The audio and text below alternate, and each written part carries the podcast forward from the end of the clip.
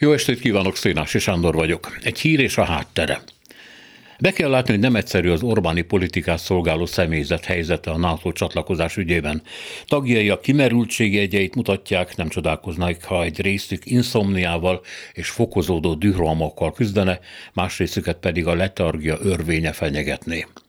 Már a Hende Csaba féle a svéd és finn magyar ellenes magatartást korrigálni hivatott, az orbánizmussal szembeni kritikákat lekaratézni küldött delegáció tagjain is látszott az elesettség. Többnyire némán áldogáltak, szemük a távolba kalandozott, hagyván, hogy Hende küzdelmesen hülyét csinálja magából a svéd és finn riporterek előtt. Hogy miket beszélt, az utólag sem akaródzik felidézni a szekunder szégyen miatt.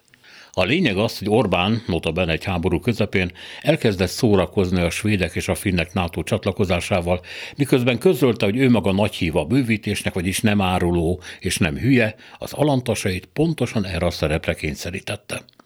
Ők pedig el is játszották, hogy Orbán ma melük frakciójában lázadás tört ki a csatlakozás megszavazása ellen, hogy az északiak mániákus rágalmazói a kitűnő állapotban leledző magyar demokráciának, valamint hogy Hende Csaba, akinek honvédelmi miniszterként egyetlen figyelemre méltó tette az volt, hogy egy gyakorlaton a látvány helyett a kupakot tekintette meg a látcsövében, szóval ez a fordított kukkoló született arra, hogy a svéd és finn észjárást helyre tolja.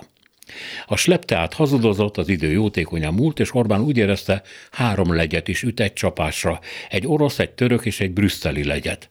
Az orosz nem kell magyarázni, inkább mulatságos, hogy a nyugati média már megint bedől Orbánnak, és egy-két elejtett megjegyzéséből azt vizionálja, hogy Budapest leépíti a viszonyt Putyinnal.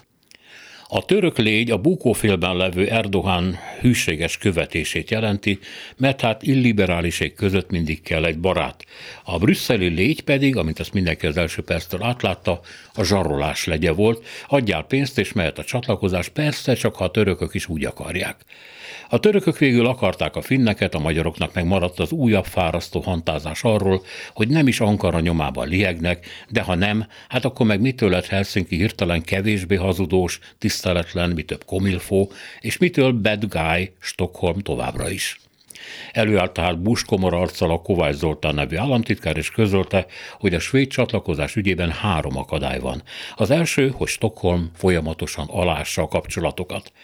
Ez azért érdekes, mert idén március hetedikén Németh Zsolt, a parlament külügyi bizottságának vezetője ef bé bejegyzésében közölte, hogy az ősszel alakult svéd kormány új fejezetet kíván nyitni a kapcsolatokban, és ő ezt a baráti szándékot üdvözli.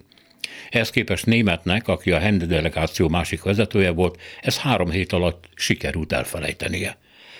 Kovács második pontja az, hogy idézem, omladozik az erkölcsi felsőbbrendűség trónja. Az ember itt megint lesüti a szemét. Tudnélik, ha a svédek erkölcsileg felsőbbrendűnek tartanák magukat, az nagy kínnal, keservel, oknak lehetne nevezhető valamilyen elvi vitában.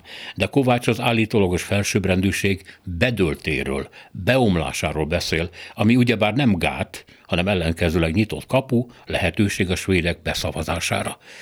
De hát szegény Kovács államtitkár nyilván fáradt már, halálosan unja a saját hülyeségeit is, és már arra sem képes figyelni, miket beszél.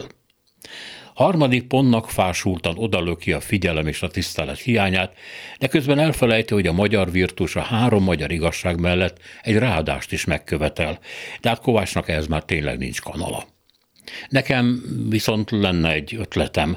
A negyedik pont, a ráadás legyen az, hogy a svédeket nem szabad felvenni a nátóba, mert ha gulyást főznek, akkor mustárt tesznek bele és áfonyát, ami világos bizonyíték a tisztelet hiányára, valamint gusztustalan is. Persze a svédek nem főznek gulyást, nem is azt mondjuk, csak az, hogy ha főznének, biztosan így járnának el. A lényeg, hogy ennek a negyedik pontnak legalább lenne értelme.